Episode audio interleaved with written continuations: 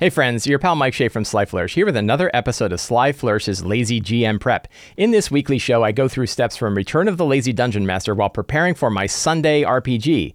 In this case, I am running a Numenera custom campaign called The Rise of the Fourth Emperor. You can find out all about this on the playlist of the videos in the show notes below to learn all about my Numenera campaign, if you want to follow previous episodes. This show, like all of the work of Sly Flourish, is brought to you by the patrons of Sly Flourish. If you want to get access to exclusive videos and exclusive products and previews of upcoming products and previews of upcoming events and access to a dedicated Discord channel, you can do so by becoming a patron of Sly Flourish. Patrons get access to all of this stuff, plus they help me put on shows like this. So to the patrons of Sly Flourish, thank you so much. I am getting pretty close to the end, I think, of my Numenera Fourth Emperor campaign. So this whole campaign follows our heroes as they attempt to thwart a super powerful otherworldly entity from taking over the planet. Very big in scale and scope. This entity exists in the data sphere and in the physical world and in an extra dimension known as the outside, or the outside is kind of all other extra dimensions, extra universes, but one in particular. And the characters, it has been invading the world over the past year or so, and the characters have been slowly thwarting it. Well, they have made tremendous progress in thwarting this plot, in thwarting this attempt to take over the world. They have done so by taking over satellites that exist up above Earth that are able to drop telephone pole-sized tungsten rods anywhere and cause the equivalent of a 20-megaton nuclear blast without any nuclear fallout. They, in the last couple of sessions, the characters traveled to the city of Balorod, which sits right at the edge of a huge construct known as the Jade Colossus. And there, one of the characters knew that they had a brother. In fact, they had four brothers who were both there, one of whom had been killed, kind of. They're killed, but their head is still alive because they're constructs, and the head can still talk. And they found out, so the characters met one of their brothers, Samji's met one of his brothers, who was Radius, and found out that he had two other brothers as well, Axis and Origin. And it turns out Origin had been killed by Axis, and Axis was trying to make sure that nobody else could release the remainder of their kind, which were about 10,000 constructs, these soldiers known as the Glistening Army. They are all similar to the four brothers. And Axis recognized how dangerous through his own sort of murderous actions, he realized how dangerous they are and said, we cannot release the rest of us into the world. We're too powerful, we're too strong, and we're too dangerous to release. So he'd been preventing people from doing it. The characters found this out. They convinced him there is a threat worse than this. And look at you. You look how you've changed since, you clearly murdered a bunch of people. You're definitely going to have to pay for that, but you've changed and you have this moral understanding. So why can't the other ones make the same choices? And he says, it's too dangerous. And he says, I can't control everything else that's happening outside the world, but I can control this. And they managed to convince him that no, it wasn't the case. So they released the brothers and they gave all of them sentience, or the sibling, the members of the members of the Glistening Army. And they gave them free will. They said, they do not have to follow us. We are not going to command them as an army. We are going to let them be individuals. And about 1,900 of them left, and left about 8,100 of them or so remained. And the 8,100 said, "We will fight for you. We will fight, and we will help prevent the coming of the Fourth Emperor." So that was where our adventure ended last session. Was the characters now have an army of Samjis, an army of constructs. And what makes this army particularly powerful, they're big and strong. They are level 4/level 5, up to anywhere between level 4 and level 7 threats, depending on how long. Like Axis was a level 7. And so they're pretty powerful, but they also have the ability to shift in and out of the data sphere at will. They don't need a vertex to shift in and out of the data sphere, which means that they can sort of disappear from the real world, travel across the data sphere, and then pop into another part of the real world, almost like teleporting. And that means 6 to 8 of these guys can take out any location, and they have thousands of them. So that means that they are going to be able to use these to basically destabilize the entire armies of the Fourth Emperor. All of the work that the Fourth Emperor has been doing on the surface of the planet will probably be able to be disrupted by these 8,000 soldiers that they just picked up. So that's, I had warned the players that we're going to have sort of a downtime session for our next session. I am, as always, I am using Notion to do my campaign planning. If you are wondering what tool I have, this is Notion. You can find a link all about Notion in the show notes below. We are going to start by generating a new campaign session template. And this is 14 August, Sunday, Numenera.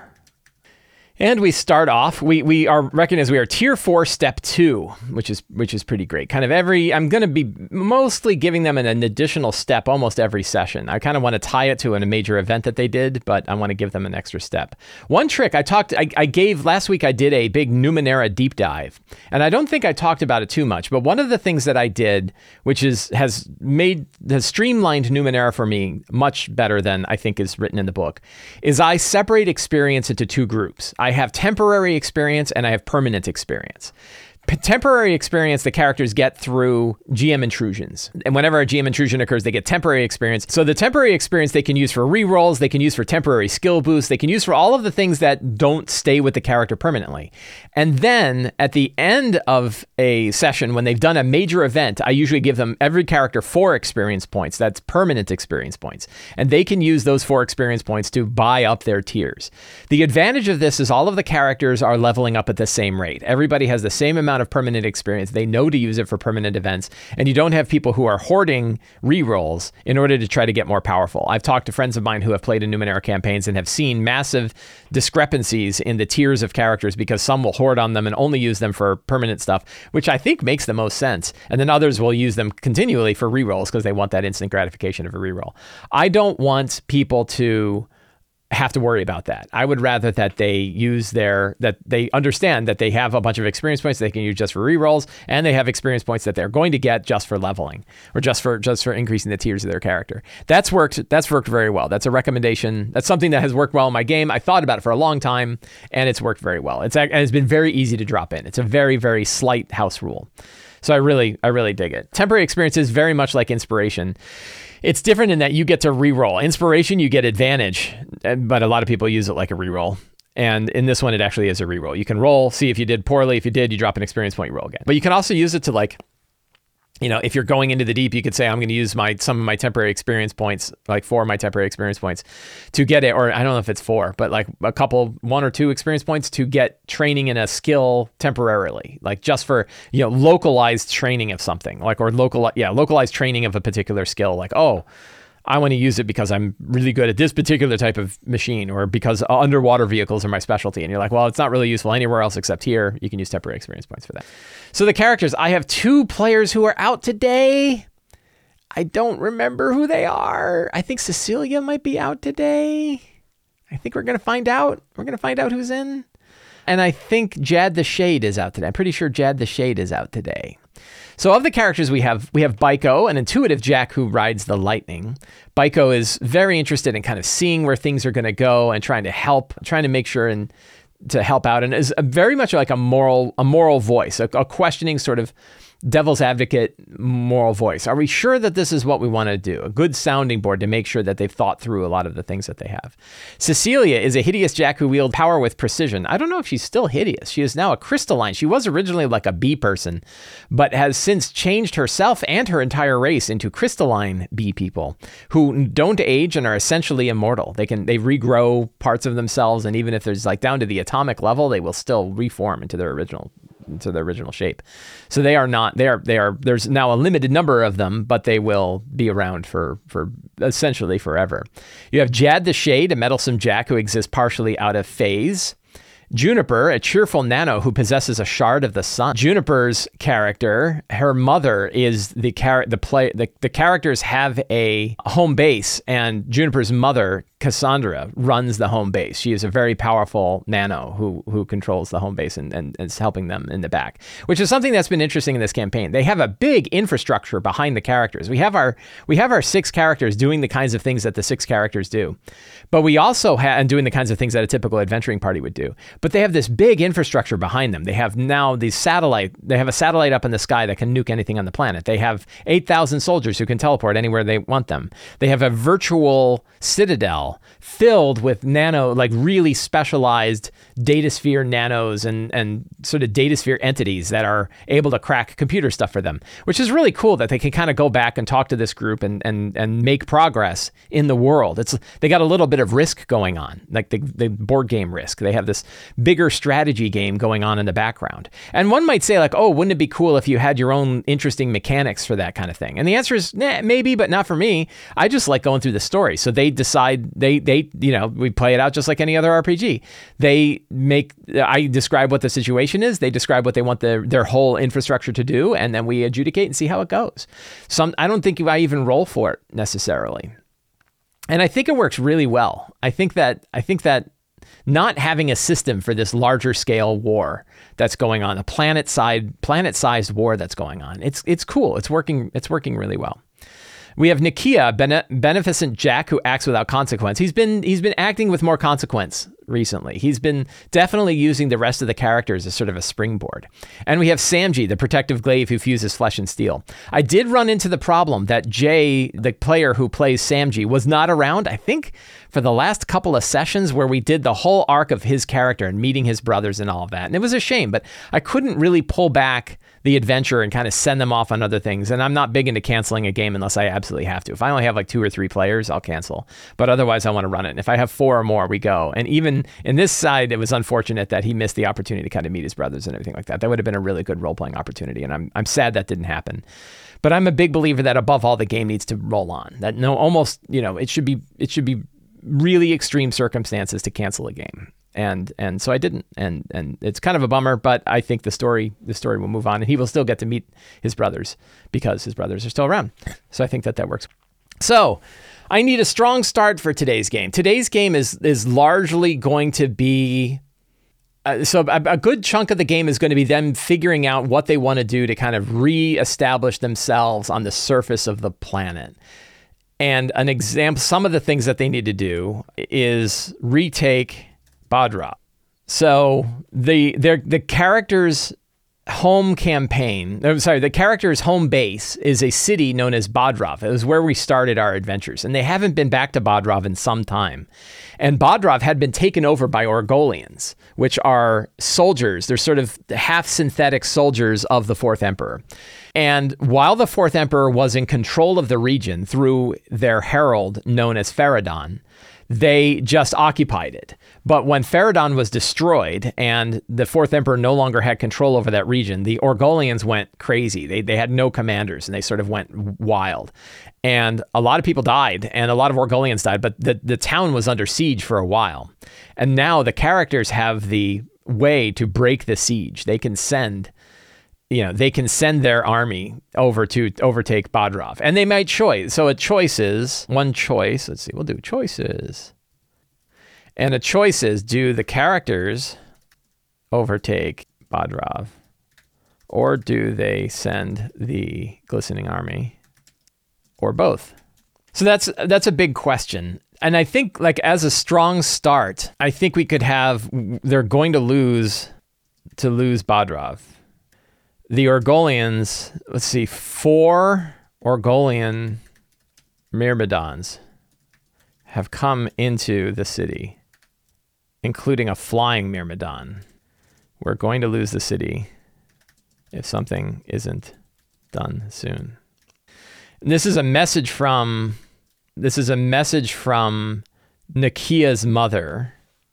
We have a lot of family members here, a lot of mothers. And Nakia's mother is, I can't believe I don't have a link to.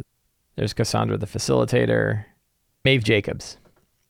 Message from Maeve Jacobs. We need to mark in here that Maeve Jacobs is mother of Nakia. There, now we got a link. So we have that. I think that's going to be the strong start. And the characters... So Axis says, we can take it if you have other things to do, or you can come with us. And I imagine the characters are going to say sure, and they're going to go back to Badrov. The difference is the Glistening Army can get there right away, where the characters have to go through a data node. And I think an interesting scene might be defending the Aeon Priest, the Temple of the Aeon Priest in Badrov. I think I have a location for this. Let's take a look at our locations here. Temple of Slyandar. So there's Badrov. Temple of the Aeon Priest, luminescent insectoid-like vault. Right, so it's a crystalline vault that has like a, you know, it's like a pyramid with like an insect creature on the outside. So I think that they can defend that. So defending the Temple of the Aeon Priest in Badrov. And what we have is probably 3 Myrmidons, including the Flying Myrmidon, and 2 dozen Orgolians. The Myrmidons we've determined are level 6s. The Flying Myrmidon is also level 6. And the Orgolians are level 4s, level 3s, and 4s. A group, let's see, the Glistening Army can take a bunch of these, leaving... There's actually a bunch of Myrmidons in the town, so they can take on one of the Myrmidons and most of the Orgolians. 2 Myrmidons. I guess it depends on how many players. One or two Myrmidons and a half dozen Orgolians. And that group the characters will deal with. So this is my trick. Here's a quick trick for running big battles. Instead of trying to come up with some kind of system to handle a big battle, it is a lot easier to look at the scene, look at what's happening in this big battle, and break up into pieces, and then find the piece of the battle that the characters handle, and keep the spotlight on the characters. It's sort of this idea that like you have this backdrop, and you have all this huge stuff happening in the backdrop. You have the Glistening Army attacking from one side, you have these huge Orgolian soldiers fighting from the other side, and that's just in the background. And you can describe it each round, you can sort of describe what's going on, but then you have what's actually happening with the characters, and they have a portion of the army, a portion of the army that's attacking is what the characters are dealing with, and that way you have what traditionally looks like a standard sort of encounter. You have the group of characters, you have the things that the group of characters are fighting. Maybe there's some evolution of like what's going on in the back or how well the characters are doing is affecting the rest of the battle, but what you don't have to do is come up with a whole new system for handling like mass combat. You really don't need something like that. Instead, you can just take the story of the bigger battle, describe it to the players, describe what they're seeing, and then keep the spotlight focused on them. Because the game really has mechanics built for small party combat. It doesn't really have mechanics for handling great big battles. There's definitely systems out there that can do it. And if you like those systems, go with the gods. You don't need to do it this way. But one way is you don't necessarily need to have a system for a big battle. Instead, you can just describe it. And that's what I'm going to be doing here. So I think, yeah, we're going to have the idea that there's these huge Myrmidons. There may be like 6 Myrmidons. What did I say? I said 4, but let's say there's 6 of these things. And it's going to take a fair amount of the Glistening Army to defeat the 6 Myrmidons. Because Myrmidons are great big walking tank kind of things, right? And it's going to be hard for the characters to deal with that alone. But with the Glistening Army and them, then they can focus on retaking the temple. They can focus on the Myrmidons that are trying to break into the temple while the Glistening Army takes care of everything else. I think that would be kind of a fun scene. I think it's a good way to get into some of the action that's going on before they take their next step, which is going to be heading into the deep. So they'll take care of that. Then we have like downtime in Badrov. So running a downtime session can actually be pretty tricky. And one of the things that really helps with running a downtime session is outlining a few of the things that the characters can do ahead of time. So instead of just saying, okay, now you have downtime, what are some of the things you want to do? That's too wide a question to offer up to the player. Sometimes it's good, but instead what you can do is say, here's a few different things that you can do during your downtime. Here are a few options that you have. And then if the players come up with their own options, they can certainly do those too. But it helps to offer up at the beginning of it a little bit of structure about the kinds of things that they want to do for downtime. So when we're looking at downtime in Badrov, for example, what are some of the things they can do? They've already destroyed. So they've already destroyed the other satellite in the area. They've also destroyed the skybreakers in the area. So from a war front, so commanding the Glistening Army is one. And what jobs do they want to give the Glistening Army? Now, the Glistening Army is not their army. Like, they can't just give them orders. Instead, they can suggest to them of things that they could do, and the Glistening Army gets to decide if they want to do it. They did give them free will. And Axis speaks for the Glistening Army. Really, Axis and Origin both speak. Origin probably has a new body. So I think, like, you know, that's a little side note. I think they 3D printed him a new body. So they could command the Glistening Army. One priority is take the satellites, to take the eyes in the other two regions, Region 2 and Region 3.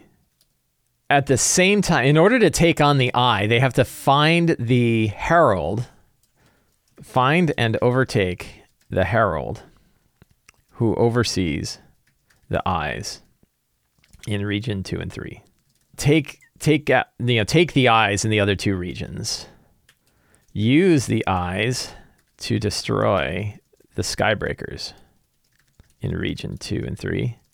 Destroy the remaining heralds. Destroy the remaining heralds.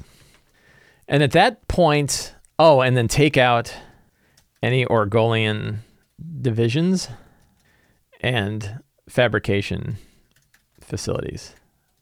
It's going to be tough. I mean, it's 8,000, but it's planet-wide. So take out the Orgolian divisions and fabrication facilities. And at that point, well, they have destroyed everything. The heralds are down. So overtake the temples of the pharaohs. So those are all the kinds of things that they can do. Now, some of the questions that they have is if they're infused, if armed with spears of the quad cores, they can crack heralds. If infused with the hex, they can overtake Skybreakers, or not Skybreakers, they can overtake eyes. Otherwise, they'll just have to destroy them.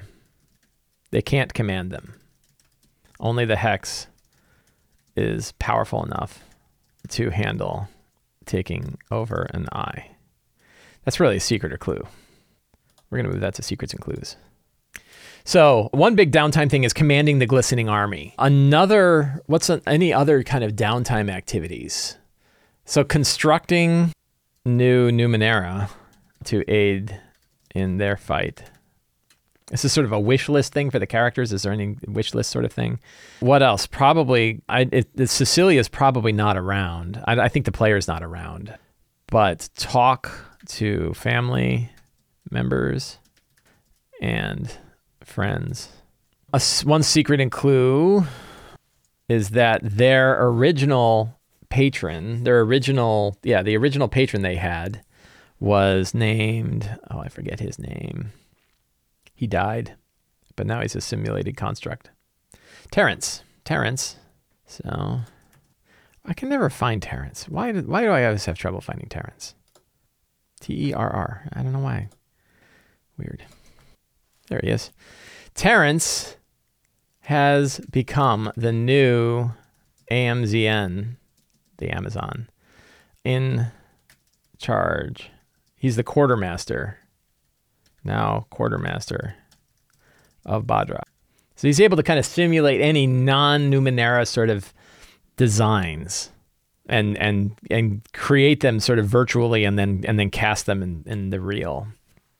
So that works. What other secrets is so while all of this is going on, what is the Fourth Emperor doing? So one secret is the Fourth Emperor has sealed off the data sphere in and around the deep. It's impenetrable. How has he done this? He's used agents of the Fourth Emperor, underwater agents of the Fourth Emperor, have created fired up an ancient Numenera able to create an impenetrable barrier to the deep. That way, nobody can actually data cast in. They have to physically go down there to do it. If this Numenera is destroyed, the Glistening Army could be called in. Hey, my mom is here. Hi, Mom. So what other kind of downtime activities could they do? Anything else that they want to do? Sort of constructing new Numenera to aid their fight. Any like data sphere research on any of their questions. Connecting the hive to Badrov I think that that could be neat. I think that there might be a little bit of friction. There's some friction between Cassandra and Maeve. The former doesn't believe in the rigid organization of the latter. So Cassandra is a sort of freelance nano, and Maeve Jacobs is a member of the Aeon Priests. And the Aeon Priests, the rigidity of the organization of the Aeon Priests bristles Cassandra. She doesn't like it, and she doesn't think that from the ashes of the Fourth Emperor should come a new structural organization. She thinks it didn't work before, it's not going to work now. And look what happened. Like, look how many nanos were enslaved and used to fuel this huge enterprise. Is that the fault of the Aeon Priests? No. But organizing it didn't help. So, yeah, I think there's an interesting conflict there that the characters can kind of navigate. So what else do we have? Any other kind of downtime activities? So one good way to consider downtime activities is to look at the characters and look at the players and see the kind of things that they would like. So is there anything that Biko would like to do? Biko always loves his fancy armor, but I think he's already got a bunch of fancy armor. They actually have a pretty good set of equipment, really. But I don't know. I wouldn't mind giving them one last wish list, one last sort of thing. If they want a particular type of equipment, what can they get? I'm good with that, because I can always make level 10 monsters all day long. Cecilia, anything interesting for Cecilia that she might want? I don't know. And any kind of downtime. I think definitely she would want to talk with the other members of her people. That could be interesting. Jad the Shade. So he definitely can talk to his best friend is Maeve. So I think that could be interesting. Juniper definitely has her family. She wants to know, like, how the relationship between... So how have they been going? So we'll say that Cassandra, this is our little bit of soap opera stuff, and Cucuccio are still dating. I don't think... Cucuccio is probably not the kind of guy that wants to get married. He doesn't want to get tied down. He's such a bastard. I think that's fun. IYO. There we go. That little story is great. So we have all of that. Is there any other? So that was Juniper. Nakia will talk to his mother. Samji, of course, will want to talk to his thing. So I think that's probably pretty good for downtime stuff.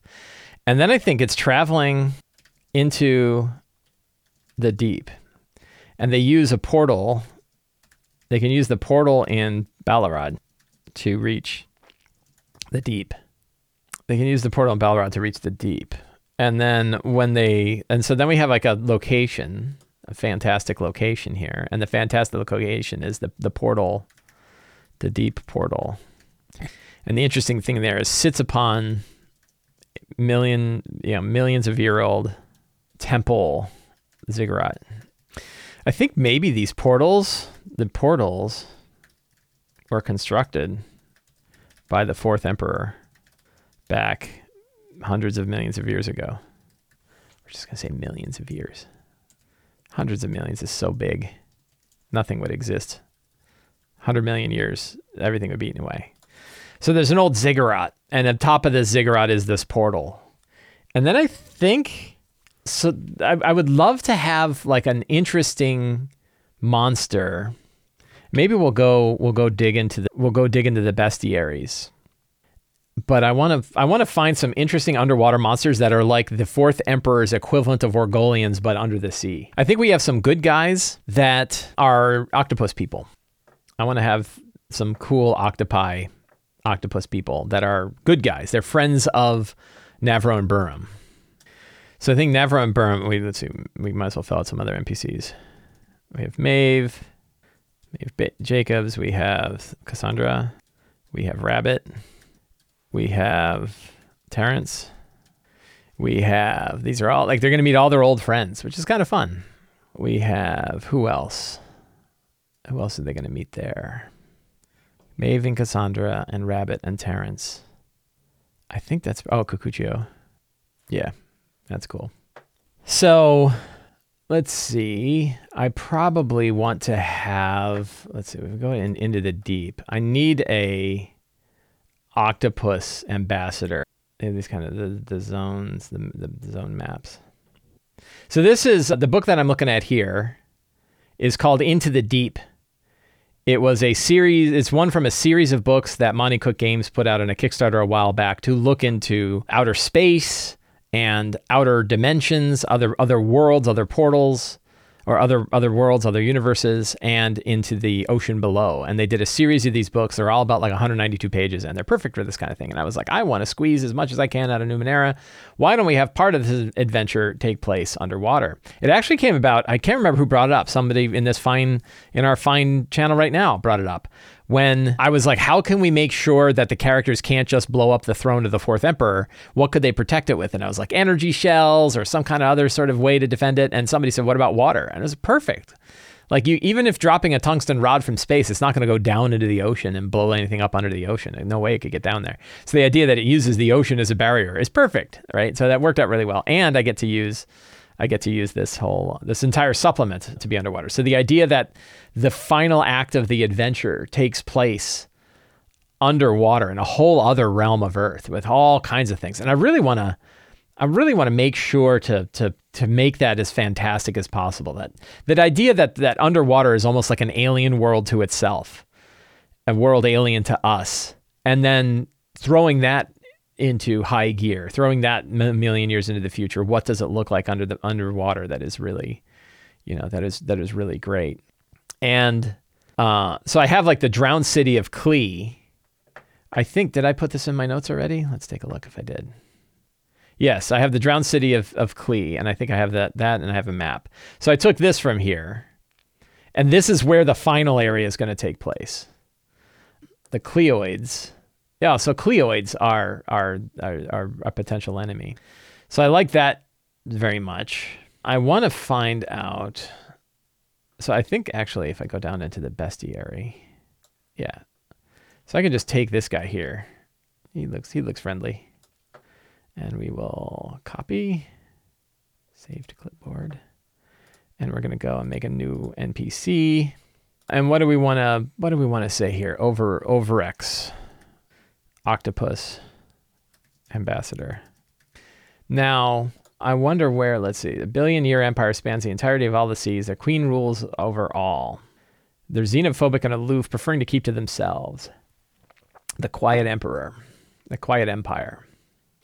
I think in this case, because they've been dealing with the Fourth Emperor down below, they've actually been already fighting them. I think that let's see if we can find the Coral Cathedral. Oh, this is perfect. Yeah, perfect. The Coral Cathedral is where we're gonna. That's chapter 5, so that's page 46. So we're gonna make a new of the Coral and the Quiet Empire. Very cool. Oh, let's position that so we get a nice, like, hey, there's an octopus dude. Yay. So we now have a new location, the Coral Cathedral. And we go into the deep here. And this is, we will remark that it is Into the Deep, page 46. So we know where it is. And we are going to grab, that's a cool little screenshot. We'll grab that and paste that in here. So you have a nice image of that. And I think I saw a map. I got a nice little map. Grab that. Drop that in my notes. So we got that. And is there any other? That's cool. That looks deadly. Poor dude. Oh look, it's like an octopus riding some kind of critter. That's pretty funny. So that works. So I think that will be a cool place. And the Quiet Empire. So then we have like some secrets here. The Quiet Empire has battled the Cleoids for the past year, as the Cleoids fired up the ziggurat of Klee, wherein lies the throne of the Fourth Emperor. So Cleoids. Drowned city of Klee. Cleoids are extinct, but their influence lurks. I don't think they're extinct any longer. Creatures who find and use these compromised objects are gradually transferred. Shelled monsters, mental abilities. Do we have a Cleoid Clay. It's pronounced Clay. Cleoid. We could have them just be like weird construction, you know, constructs, right? Because I don't think they actually have a... So I think they're an aquatic, they're sort of synthetic aquatic creatures built for the Fourth Emperor, the Empire, right? So Cleoids are aquatic constructed or organisms, often crustaceans, but sometimes other shapes. They might be amoebas. I can't spell amoebas. M-O-E-B-A. They might be amoebas. They might be like, but often like large, huge, you know, constructs. Would they be like sharks? Could we have like cyber sharks? Is it time to face some cyber sharks? Sharks with lasers on their heads? Sharks with lasers, right? Sure. Why not?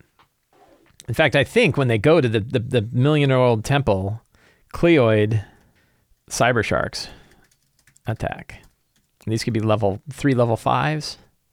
I think that will work. Cleoid cyber sharks with freaking laser beams attack level 3.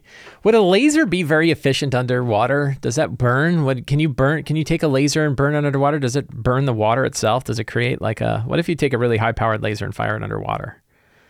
Does that happen? What happens to the water? Wouldn't it evaporate? I don't know. Some kind of terrible thing. Yeah, and so we now have the city of Klee. Clay, I guess it's called. Drowned City of Klee. Drowned City of Klee, and we have... What was it called? I already forgot the name of the... I need my octopus person. Overix. The Coral Cathedral. Oops, he's not a monster. He's an NPC. The Coral Cathedral. And this is home of the Quiet Empire. Cool. Sharks with lasers on their heads. It's a monster. Don't really have to worry about monsters too much. What else? So I've been trying to think about where things will go when they get into the deep. That when they actually get there and they're actually doing their job, what are the things that they'll need to accomplish? Is there something that they need to do to stop the coming of the Fourth Empire? So one is, I guess, like it is impractical to try to break in by themselves to dethrone the Fourth Empire. So they'll probably have to take out that big Numenera that is separating the data sphere, and that would let them bring in the remainder of the Glistening Army. That might be something that they have to accomplish. Is there anything else when they're heading into Clay, the drowned city of Clay, which is the throne of the Fourth Empire? You know, what else do they need? A weapon of some sort? Do they need... Yeah, I don't know if they'll need something else. Another scene is they will probably need to, in their downtime, get another spear of the quad cores. So what is a spear of the quad? A spear of the quad cores is essentially a physical computer virus that they can use to crack datasphere walls. It's made by these beings called quad cores, which are essentially 4 nanos connected together who can do really smart things. And they can create these spears in the datasphere, but they can actually be manifested physically too. When you reelcast out, you have an actual physical spear that is this virus, and it can crack through. So they can use that if they can get into the shell, which is probably protected by... So this could be a secret. And what is that thing called? Man, my spelling is atrocious today. When they crack... So what is the sphere called that is able to... I imagine it's like a large sphere, and it's a Numenera that is able to push out the datasphere, a wall. It's able to separate the datasphere of the oceans below from the datasphere of the world above. What would that thing be called? The blue wall. The I don't know. You could give it like a big proper name. The shield below. We'll call it the shield below. So we're going to create a new location. I might change my name. Datasphere blocking Numenera. So we have this place this location where there is a data sphere blocking Numenera that separates the data sphere of the oceans below from the data sphere of the surface. Must be destroyed to bring the Glistening Army to the oceans. So we have that. I don't know if there's a cool picture that I could use for that. Hey, there's the shark with the laser beam. That looks pretty cool. I've reviewed my characters. I have a strong start. We got lots of scenes, lots of potential things to do, including, you know, a couple of battles, really. So I don't think they're going to get super far into this. I've got a pile of secrets and clues. 1, 2, 3, 4, 5. 1, 2, 3, 4, 5. Look at that. Exactly 10. I got a bunch of fantastic locations. I've got a bunch of NPCs. I don't really have to worry about monsters or treasure. So we are pretty good. Our notes are pretty good. So I think we're going to call it a day. I think we're going to go with what we got. Do I feel totally comfortable? No. There's a lot of fuzzy things that can happen in this game. A lot of things I don't know how it's going to go. But we will see. I feel pretty good about it, though. Generally speaking, I feel pretty good about it. So, yeah. So I think we will end it there. So I want to thank everybody for hanging out with me today while I prepped my Numenera game. If you want to help me out, there are 4 things you can do. You can subscribe to the Sly Flourish newsletter, get free Adventure Generator PDF, plus a D&D-related article sent to your inbox every week. You can support me directly on Patreon and get access to all kinds of exclusive material and exclusive Discord channel and all other just big piles of stuff that you get by being a member of the Sly Flourish Discord or Sly Flourish Patreon. You can pick up any of my books at the Sly Flourish bookstore, or you can share and like this video, pass it to your friends, and let people know. If you do any of those things, you are definitely helping me out. But it is always a great pleasure to talk to you. Thank you all very much for hanging out with me today while I prep my game. Have a great day, and get out there and play a role-playing game.